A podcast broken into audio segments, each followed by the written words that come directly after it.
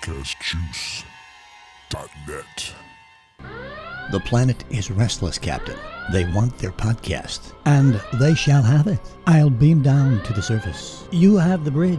Captain, that is illogical. These are Trek fans. They will challenge and dissect your knowledge with great emotion. It is a mission fraught with danger, peril, and grave risk. Suggestions? Send in the Red Shirts.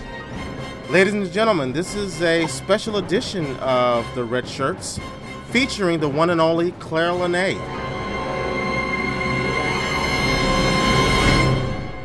So first off, let it be known that I decided, you know, I'm a I'm a benevolent captain here on the U S S Internet. I decided to give my regular crew, my bridge crew, some shore leave over on Risa. But that doesn't mean the mission has to come to a complete stop. I was able to beam aboard a new crew member, and that is the one, the only actress, singer, stunt person, Claire Lanay from Los Angeles. Claire, how are you? I'm doing all right. How are you? I'm good. I'm good. Now, did you get the did you get your standard issue Red Shirt in the mail? We sent that to you. Oh, you know what? I must have missed that. Oh, did you? The damn U S P S. What what can you say? I blame it on Trump. But anyway, um, so why is this a special edition? It's because we just had a premiere of a new sci-fi program. That would be The Orville, starring Seth MacFarlane, Adrian Palicki, and I don't remember any of the other cast member names, but uh, this show, you know, there was some anticipation for the show because here at the Red Shirts, we are Star Trek fans. Claire Lanay is an honorary Red Shirt. She's a big Star Trek fan, as am I. So I don't know about you, Claire, but I've been on Facebook and other chat boards, message boards, saying how much I thought I was going to dislike this show, how it looked bad, it looked cheap, the jokes didn't look that great, and I was just offended as a Star Trek fan, uh, going back and forth with other people about this. And the show premiered last night. Now, we're going to talk about that, but let me ask you, what was your take about this show when they were showing the trailers, the previews? Were you having fights with Star Trek fans about how you thought the show was going to be bad, or were you being more open-minded, or tell me a little bit about that? Well, you know, when I saw the trailer, I really thought I was going to give myself the chance to, to be open-minded about this. And in fact, in fact, because I was already a little bit more reticent about Star Trek Discovery, and I was actually more nervous about that, there was something appealing about having a show be a little bit more lighthearted, playing homage, something more fun in the the sense, in the vein of um, Galaxy Quest. Right, yeah. Which I happen to love. That is a very enjoyable, very funny movie that can that can poke fun at all the ins and outs of being on uh, an iconic show where you have to deal with, you know, fans and the adoration that can get to a fever pitch and that can become irritating, um, the fighting that can go on, the diva behavior behind the scenes. I mean, it was able to really nail all of that mm-hmm. as a great send-up and yet, you know, love letter to the Star Trek franchise. But uh, Tim Allen, Sigourney Weaver, Alan Rickman, I mean, they killed it. It was hilarious. So I was... hoping, I was hoping, I was under the impression that this was going to be in that vein. I started reading the reviews, which, you know, I have a morbid fascination with reading that stuff. What can I say? I love and reviews. I love them. Yeah. I exactly. It's just it's I I find it to be very interesting, you know, especially from uh, sources that I, you know, that I've come to trust, or that I feel is in somewhat alignment to what I generally, you know, take away upon viewing shows and movies and whatnot. So I was reading some stuff that just really hammered the pilot episode. And sadly, after having watched it myself, I have to agree that this is a mess. It is a complete disaster. And as much as Seth MacFarlane prides himself in being a hardcore Star Trek fan, which which has been proven. Don't get me wrong; it has been proven. He, he appeared on, on one episode, right? He appeared on a um, was it an Enterprise episode, I believe, right? I believe so. Yeah, I believe so. He and he has a very fond relationship with, you know, Patrick Stewart and uh, and obviously uh, Sir Patrick has been on American Dad for for many years now. Right. Right. Um, he's best friends with Brandon Braga, you know, so he. He, I don't doubt, I don't doubt his uh, his fandom, right. his uh, his love of Trek. I just feel that because of, you know, his long-standing relationship with Fox, and in terms of how he presents himself and the product that he's put forth, he is not an actor. He is not someone that you think would have the the vulnerability or the depth or the range to perform and or write the kind of stories that he aspires to. And what do I mean by aspire? The trailer and the advertising leading up to The Orville, completely misleading, complete lie. You go in thinking that this is a comedy. Because that is how they they showed it to you. That's how they presented it to you uh, this whole time.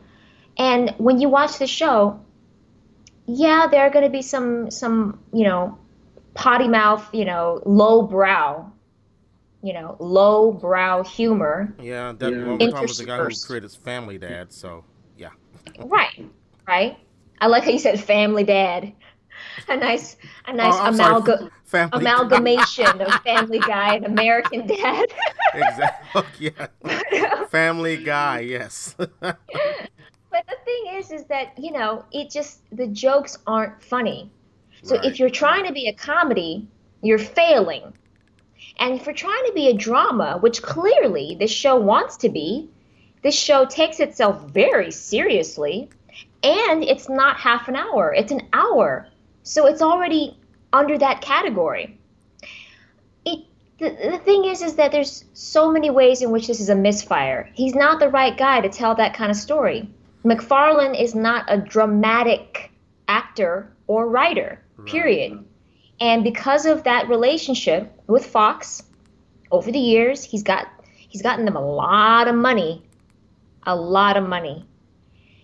They were able to work out a deal where either he had them over a barrel or he was cashing in, you know, this huge favor where he gets to basically run around doing very expensive cosplay. And I mean, that's what it is. That's what it comes down to. I mean, don't get me wrong. The, the production value isn't terrible. By today's standards, it does still look relatively cheap and cheesy, I think so. But I forgive that. I forgive that because I suspect that's part of the appeal. That's what they were going for. But it's so completely out of sync with the type of storyline or quote-unquote plot that they were trying to pull off, which is a bit more Trekkian. It's a bit more existential, philosophical, trying to be deep. And I'm sorry, that is not what that's not what they presented themselves to be. And if that's what they want, they're not pulling it off. Well, you know, Claire, you brought up Galaxy Quest. And, of course, this got a lot of comparison to that. Now, this was before, to your point, this was before when we thought we were getting a comedy. And just on that level... The reason, now, I, I thought Galaxy Quest was okay. I, I think you liked it a little bit more than I did, but it was entertaining. Uh, it was a nice diversion, and being a Trek fan, I could appreciate uh, Galaxy Quest for what it was. But the thing is, the catch of that, or the hook was that they weren't, the, the characters weren't really space, space-faring people. They were actors who got caught up in an outer space scenario, and that's what that was the hook or the gimmick that made it work, that made it funny, because then you truly are, you truly have the fish out of water syndrome. Here, it's like, dude, if you want to make a drama that has occasionally lame jokes sp uh, sprinkled in, then you're just ripping off Star Trek. I, you see, I don't know how to explain it. I just don't know how this works on any level, because we don't need another dramatic show that looks like a parody of Star Trek. And my concern is that if this show does poorly, it's going to reflect on Star Trek. It's, it's going to damage Star Trek's brand because it's borrowing so heavily from it. Yeah. Completely. Just because for those who are not hardcore or even casual fans who really understand what Star Trek was about and what it, what it was meant to be, what it was meant to symbolize, then watching this, you can't help but think, wow, this is pretty lame. This is very cheesy, badly written, badly paced, a complete waste of Adrian Palicki. Man, she needs to get back on Agents of S H I E L D Ugh. I would love to see that. Yes. That was an embarrassment for her. What, I and, mean... And what's funny is a lot of the people I'm hearing, I don't know if you're hearing this, but we're going to we're gonna be uh, featuring a show that has um, a gentleman named Rob Gallo, who does a lot of work for a um, YouTube channel that's very Star Trek heavy called Midnight's Edge. And he was uh, uh, saying that it's rumored that most of the cast of Discovery, they are looking for exit strategies, which is really disappointing to hear. But I just got to think that the people on this show might want to do the same thing, to your point, because, uh, I mean, I don't think I laughed once. I, I really, see, and the thing is, is that it's basically Seth MacFarlane behaving like he's that fish out of water. Like, there's a scene, and you, you'll know what I'm talking about, being, being an actress. There's a scene that's just complete exposition that's just so poorly written, where he goes through and introduces every one of his crew members instead of finding a, instead of the writers finding a an organic way of introducing us, the audience, to those crew members. We see him interview each one of those guys standing in a line, and he goes down and he, he goes down and talks to each one of them, and there's sort of a smug kind of uh, reaction to every character. There's one character, I don't know the character's name, but he's the big guy with the brown, brown big bulbous head, and he goes, "Oh, we only urinate once every year." And McFarlane's like, "Oh, wow, okay, that's interesting. You don't have to worry about the toilet seat being up." It's like, this is the level of the jokes? Are you kidding me?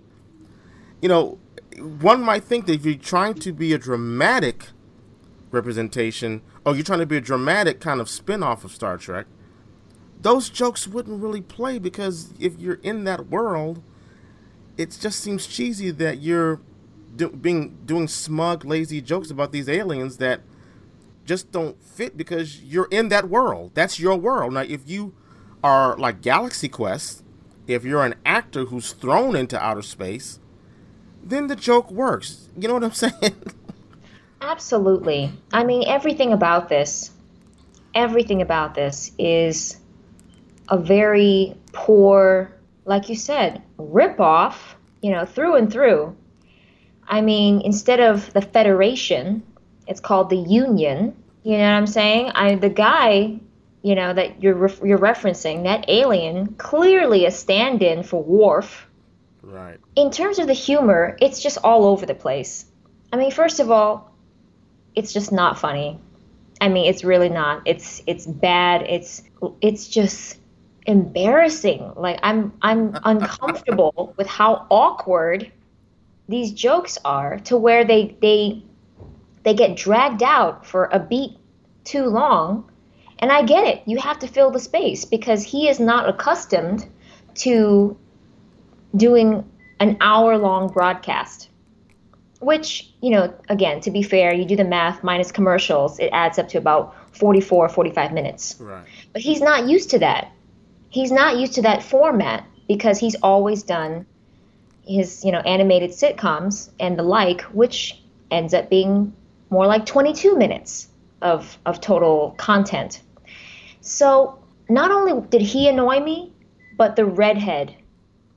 The redhead, everything that came out of his mouth oh, yeah, was the, so yes. unbelievably crass that I couldn't help but feel like this is completely, like, for you guys to try to rip off Star Trek, but then kind of take a dump all over it by behaving this way. Because everything that guy said, it just drove me nuts. It drove me nuts. Yeah, the, the hug the donkey joke, I'm like, okay, we get it. It's like kind of a semi-erotic thing, but it's supposed to be funny. Ah, uh, and, you know, here's, for me, the beginning scene where he catches his wife in bed with the blue guy. And then for whatever reason, uh, he blue liquid spurts out of his forehead. I mean, if you're going to be commit to the joke, shouldn't the blue liquid spurt from under the covers? That would make the joke halfway funny, if you're going to be crass about it. But the, le the level of jokes weren't clever at all. I did, I'm trying to think of one funny thing that I saw. And um, correct me if I'm wrong, the robot, I forget the robot's name, it's like, it's like the special effects budget ended at that robot. But oh my God. Was that supposed to be from, like, Lost in Space? Or C three P O or something? I'm not sure. I but, mean, good God. But didn't he what say... What was the did, budget? What was he, the budget on this show? Didn't he say um, that the robot belonged to a racist a racist alien group? He mentioned yes, something. Yes, he did. So I didn't... Did the robot say anything racist or anything like that? Or not at all. I mean, he made a comment about how he thinks that they're they're superior... They feel that they are superior compared to all others. But beyond that, there wasn't anything else inherently racist about it. Which is good. I, maybe the racism was racism against the human race. I don't know. Maybe that's what that was about. But exactly. That's what they were talking about. Okay. and But even then, at least, oh, I don't know, when you, if you're going to go there, commit to it. You know what I mean? I, so, all right. So... Did anything about the show work? I mean, I thought, I don't know, I don't know if I went into this hoping that it would work, and I, I, I really, maybe I'm being prejudiced, because I, I want Discovery to do so well, and again, I found that I was fighting with people about, oh, you know, and Claire, this pissed me off the most, people saying, well, Discovery looks like it's going to suck, you know, Discover, Star Trek Discovery, it's an S T D, get it? Ugh. And people saying, oh, well, we'll give the Orville a chance. The Orville looks like it's going to be everything Star Trek Discovery is not. Well, what were they wanting Discovery to be? Well, well, you know, you know, we, we've kind of gone through this. It does look like Discovery is not going to be the Trek that we're from, that, you know, us uh, traditional Trekkers are used to. True. You know, but that's no reason for us to, to shit on it. I mean, yeah, you and I and Big Sexy and Craig... We've all expressed our concerns, but we're going to still be there, and it's going to be, you know, it, I think it, it looks entertaining. It, the, the, the, the effects look like they, bl they, they blow anything I saw away on the screen for this show, The Orville. But to, to put these two up against each other, it's like, I, I don't know. I, I don't want to wave my Trek flag too much, but it's like, to me, this was a slap in the face to Star Trek fans. If it had been good... Okay, I may be like, damn it, I'll, this may be better than Discovery, and I want Discovery to do good because it's got Star Trek branding. But if the show had been funny, or if it had been what it had been billed to be, a comedy, and the comedy was actually funny, I'd be like, okay, good one, Fox, good one, Seth. But it, like you said, it looked cheap, it looked too much like a ripoff, and the jokes were just like every... It felt like they had to write some lame joke on every page of the script. Uh, I mean, was there anything original about this, in your in your opinion? Anything original? Anything that made you say, I want to watch this again next week? Because I'm one and done. I think I'm one and done. I might be as well. Honestly, I might be as well. I might be done. I thought that it was inspired that they had this little wee thing, you know, alien who is uh, a lot stronger than humans. Oh, yeah. As chief of security. I I thought that was different, I guess. Um, certainly not enough to keep my interest. I mean, they got, you know, I'm I'm trying. I'm scraping the barrel. Okay? I'm trying to find the positives. They have a woman of color as the chief medical officer. Who they was on the D S nine, who was on D S nine, by the way. Yes, yes, that's right. I remember her. Oh, I remember her when she was dressed all in red, trying to, you know, you know, get with Cisco. Right. right. Oh, she, whew, gorgeous, gorgeous. That was that was a minute, right? um, I think so. Yeah, they had a woman of color as the chief medical officer. They had a man of color as like the co-pilot. I had a little issue with him. Yeah. He, he had a little bit too much of that laid-back kind of stereotypical, like, he didn't seem very, uh, you know, let me, let me stop. I, I'm asking for, for perfection. I mean, he was no Geordi, let's put it that way. Right. Let's put it that way. He didn't way. seem to really give a damn about yeah. his job. He he was more like that, it's going to do what it do kind of brother. That's, that's what I took away from him. And he just wanted to make sure that he could drink his soda. Right. Again, see, that that was, and that was considered a joke. Right. Why is that funny? And why do they Why is that funny? It? Yeah. I don't get it. Like, honestly. And the whole thing with, um, oh, man. The whole thing with the husband and wife for the exes fighting. It was so tired. Tired. Oh, God. It was, just... it was, it was Ross and Rachel, Sam and Diane. Mm. Uh, you know. That is the so then so then Claire, did, could you predict that they were going to end up on the same ship together? Did you see that coming?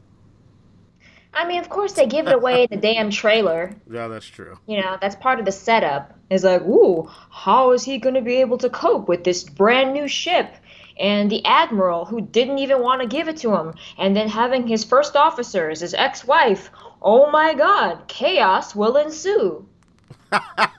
And it's just so hackneyed, it's so dated, it's so tired, it's so derivative and, and just boring, boring. And I just, I felt bad for Palicki. This girl has been in it for quite a while, you know, and I've seen her from, you know, when she was, oh my gosh, I think she was in like Smallville. Was she in like, Smallville? Yes, for like one or two episodes. She okay. was like, that was... you know, eleven years ago. Wow. She's really worked her way up. I'm telling you, she's worked her way up through all the, you know, the Smallville, Supernatural, you know, all these little guest stars, co-stars. And then she was on that show Friday Night Lights. And um, she was trying to, you know, originally for that T V pilot that David E. Kelley was doing, she was going to be Wonder Woman. Yeah, I mean, she... That, that was she, not a good look, though, I have to say. No, it was not. Woo! She dodged a bullet. Yeah. She dodged a bullet with that, and but she, she, you know, she's proven herself to be a viable action, actioner. You know, she she was in that that G I Joe movie with The Rock, and then she was Agents of S H I E L D as hey, Mockingbird. She was a badass in John Wick, the first one too. Oh, I know, I know, going toe to toe with Keanu. I mean, she was she was no joke, and she's super tall, so she can absolutely like pull that off. I mean, mm-hmm. she's she's. definitely, you know, someone that I've always been a fan of and, and very happy for, but I'm just bummed because she's gotten herself stuck on a show that is so beneath her.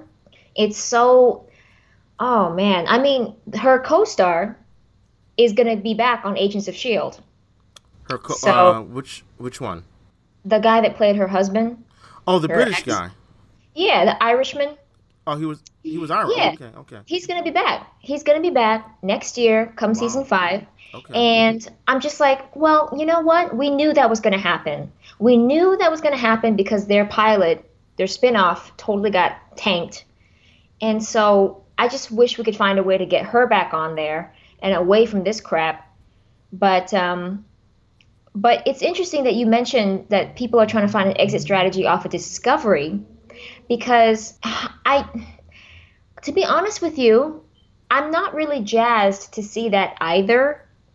Listen, hmm. I get upset okay? As I do with all these other trolls and haters and racist pieces of shit. But I get upset when people want to, you know, want to judge the show because, oh, well, now we got this, you know, white genocide.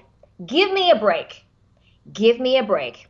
They see an Asian woman and a black woman, and they freak out. So I, I, I do feel a sense of disgust when I see those comments, mm-hmm.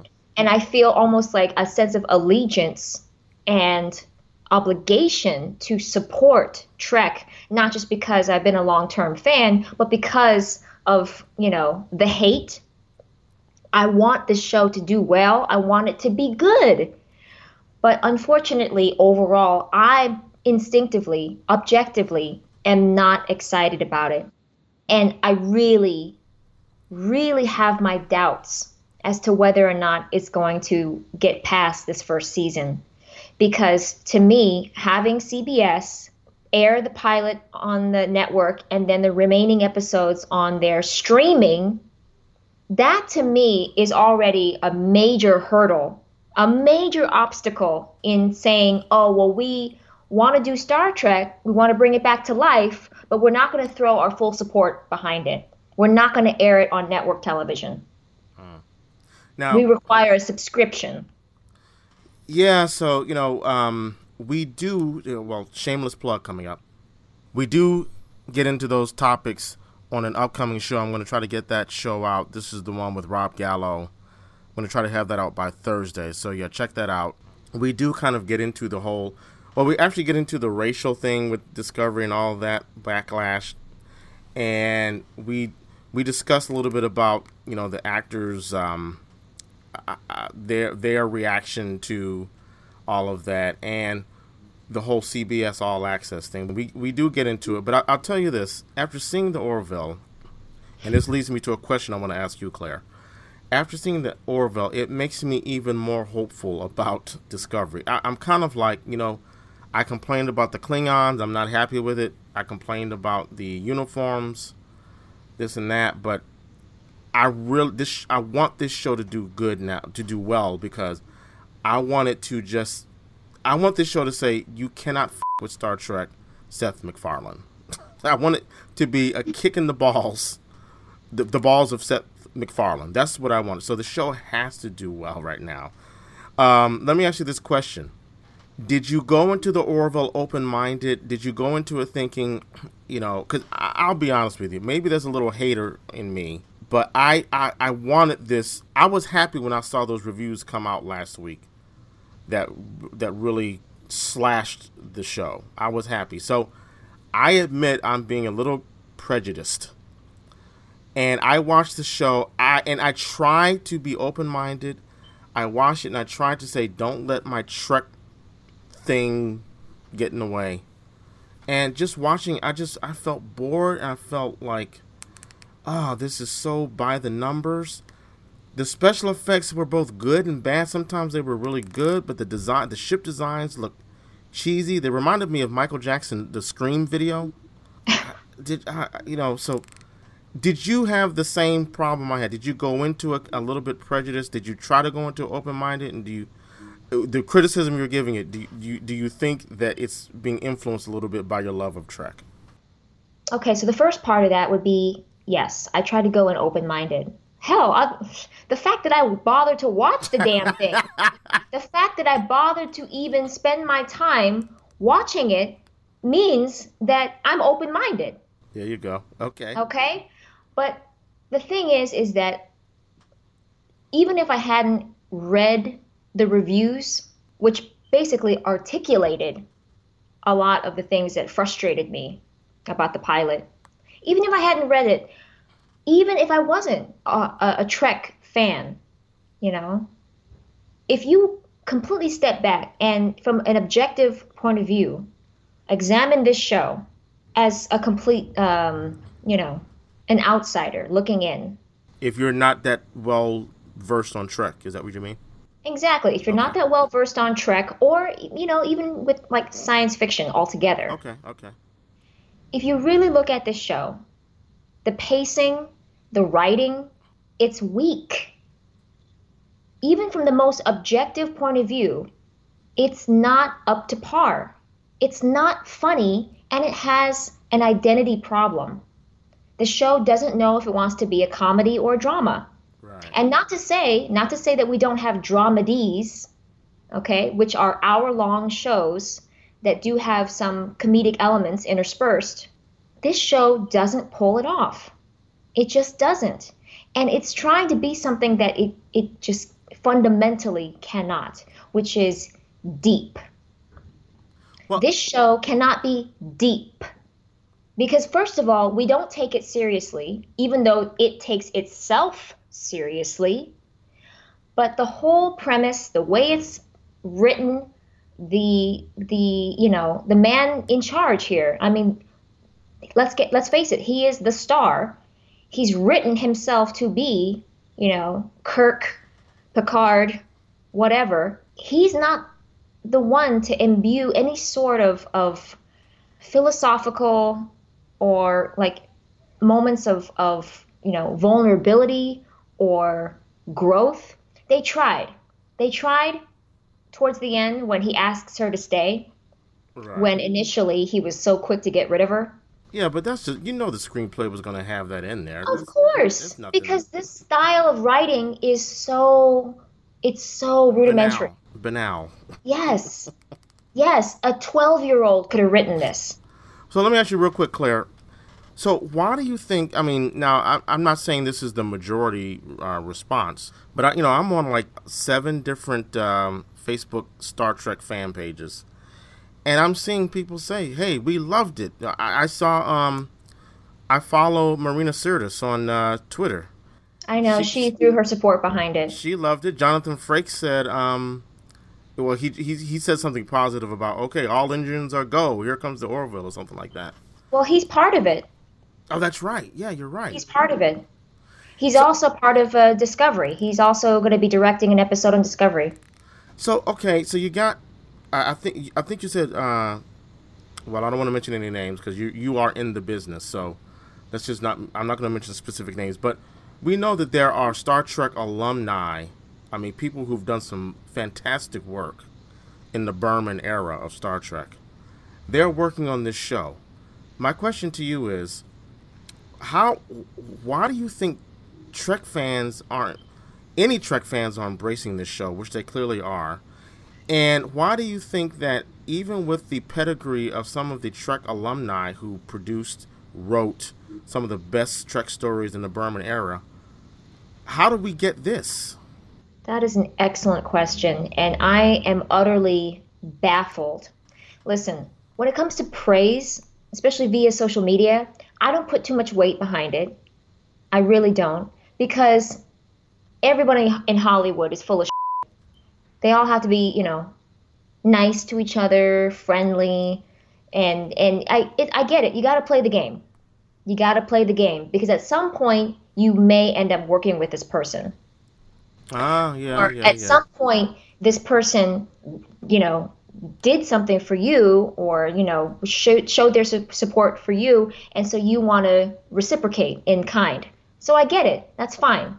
That's fine. So I don't necessarily trust it though, in terms of the praise and the support, but in terms of the facts, how is it possible that people who were instrumental, as you said, in some of the most, oh man, unique and remarkable examples of science fiction writing and production within the Trekverse, how is it possible that they contributed to what we just saw?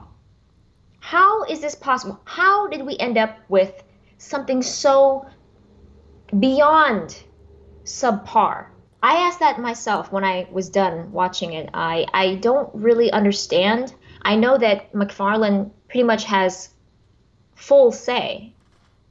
Like, I was watching interviews, and I'm he is the man in charge here.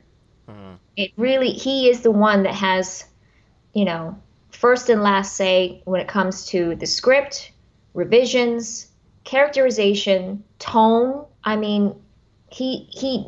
Only, the only thing he doesn't touch is the technical stuff, which is the V F X, props, set design, But I mean, I'm so, oh God, we, I don't know. You know, let me jump in here real quick, quick Claire. I'm wondering if, from now, I, I will, in all full disclosure, I missed a, most of the middle part. I missed the part, like, I had to tune out for to take care of something, and my D V R wasn't working, so I couldn't record it. But when they get to the space station or something where Brian George, uh, the beloved, um, he's a British Indian actor. He's playing. The, he plays the scientist who creates the banana ray, as Seth MacFarlane refers to it. From that point to when they get into a battle with the the creatures who look like Jim Hadar, who want the ray, I, I missed that middle section. But I get. A, I, I do recall there was a very dramatic space battle that was peppered with bad jokes. I get a sense that the Trek alumni, they were responsible for all the dramatic parts and all of the action parts, and Seth MacFarlane, you know, wrote to their treatments of those scenes. If you, you know what I'm saying, because you're an actress, they Absolutely. came up with they came up with the treatment for those particular scenes, and he wove them, he he fleshed them out and added in all the bad jokes. So uh, that's the only thing I can come up with. All the action and the drama, and if there was any technical stuff, that's probably where they kicked in. All the bad jokes, like banana ray.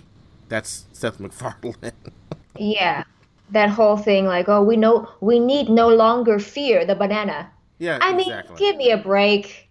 Yeah, it's just it all. It all seems like just uh, filler. The jokes all seem like filler. It is filler, but and even that banter, even that banter when she's like, oh, okay, should we? Does this work for all fruit? How about salads? Exactly. Like, it went on way too shut long. Shut up. It went on way too long. And that's how it is for all the jokes. Yeah. All the jokes are bad to begin with, and they get stretched out for a beat too long. Simply because, like I said, he is not accustomed to to producing, you know, an hour-long television show. You, you know, you're right. It, now, if this thing had the pacing and the the, I'm going to use the word acerbic wit of Family Guy. Maybe if it were a half hour long, it might, that might make, that might color the, what's a horse of a different color. It may make it totally different, workable. But I think you're right. I think some of those jokes were stretched out so long because he was just trying to fill time. Exactly. And the problem is, is that when you do that, just like with anything, with anything, you're drawing attention to the fact that the joke wasn't that funny to begin with. Yes. Yep. But if you keep it at a real sharp, quick pace and move on to the next beat, then it, the audience isn't going to really, it's not going to be so glaringly obvious that the joke really wasn't that great. Why are we still on it? Well, what makes it, you know, um, not that I am, I love comedy. I've written uh, com- uh, at least one comedy pilot. It got rejected. But, you know, I've I've written some comedy.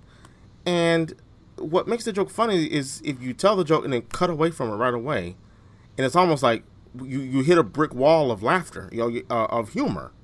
It's like, oh, we got to react to that, and we laugh. Where if you let it drag on, it dies. Exactly, exactly. Regardless of whether or not you're trying to do um, single camera or multi-camera, single camera comedies are a lot more prevalent nowadays. Yep. Because it's just it's supposed to feel more realistic, more in the moment, whereas multi-camera comedies, you know, the traditional sitcom is is performed in front of a live audience, and, it and has even to be, it then has to be punchy, it has to be punchy, it has to move, it has to move, right. And even then, sometimes it's not live. I I gotta tell you, I've been on multiple sets where there have been fragments or sections that have been shot and then used a laugh track. Oh sure. Anyway, yeah. Yes, that is still done even to this day. But the whole point is, is that you have to be able to move. Even when you give it a beat, like momentary, to allow the audience to have the joke hit them right. So that they can laugh and react. Yes. Yes. And then, boom, move on to the next. Right. Keep talking. Right. Move the scene forward. Move on with the dialogue. Don't just keep dragging it out, you know, because then it's like, all right, now it's just awkward.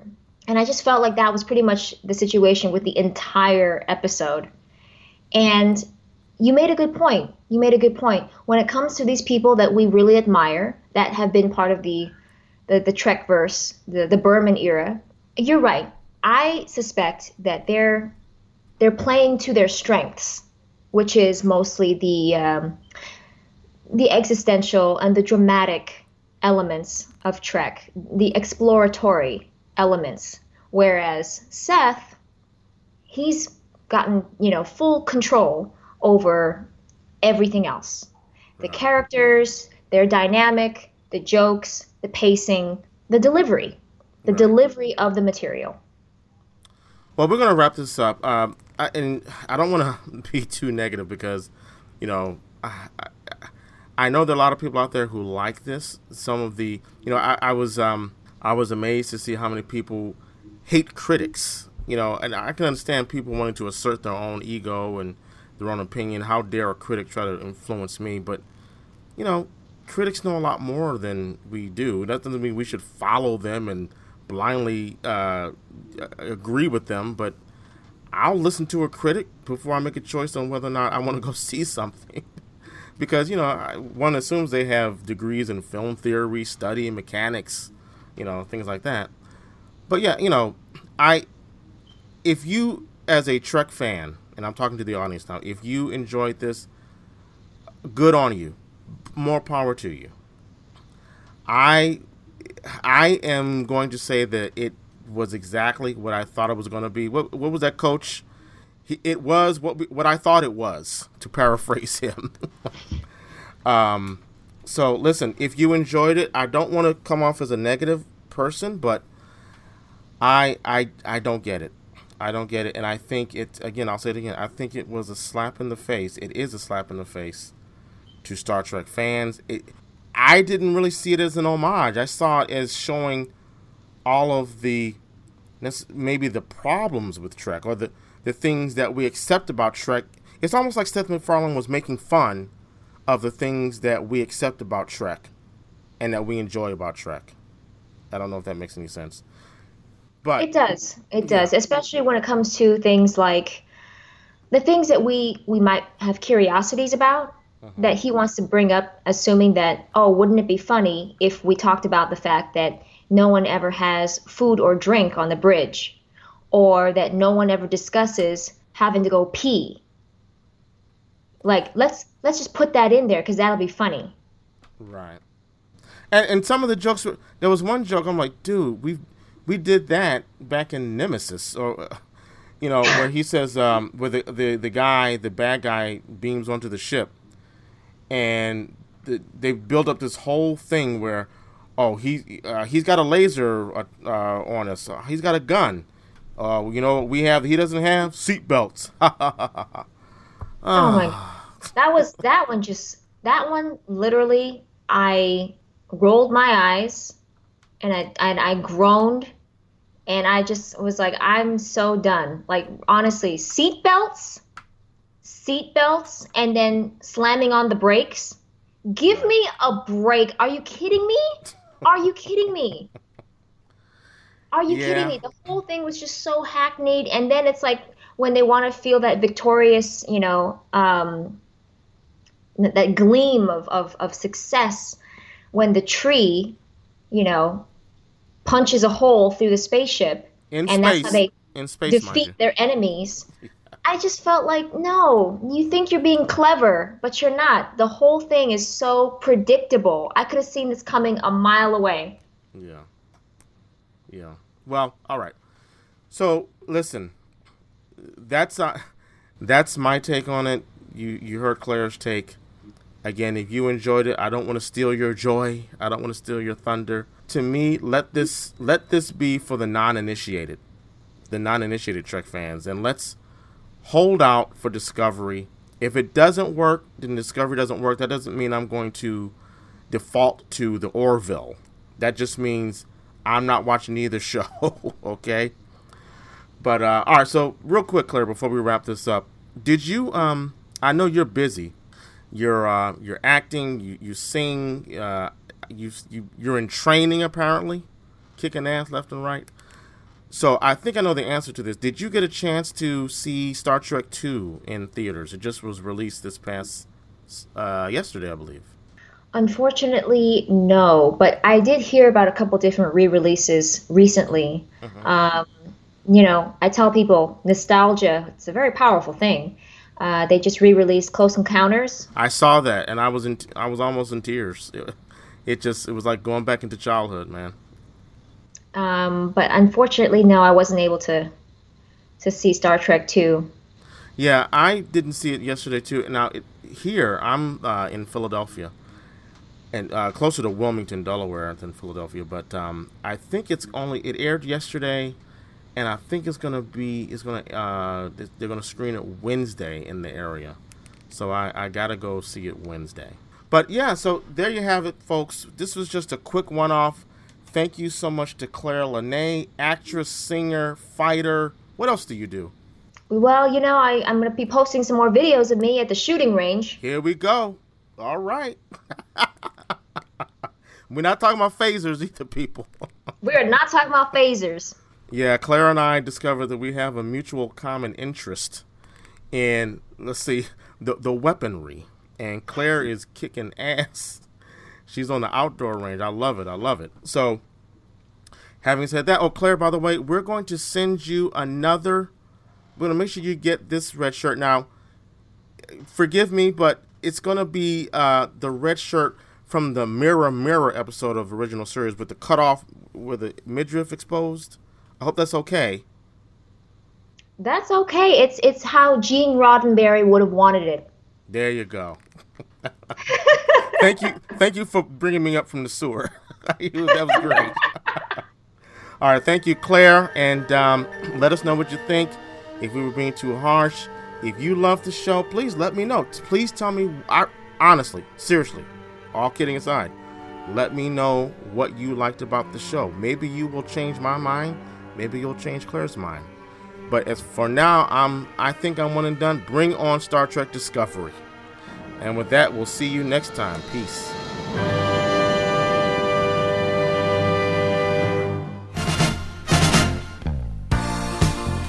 Red Shirts is not endorsed by Paramount Pictures, Viacom, or C B S. It is intended for entertainment and informational purposes only. Star Trek, the Star Trek logo, and all names, pictures, and audio of Star Trek characters are registered trademarks and/or copyrights of their respective trademark and/or copyright holders.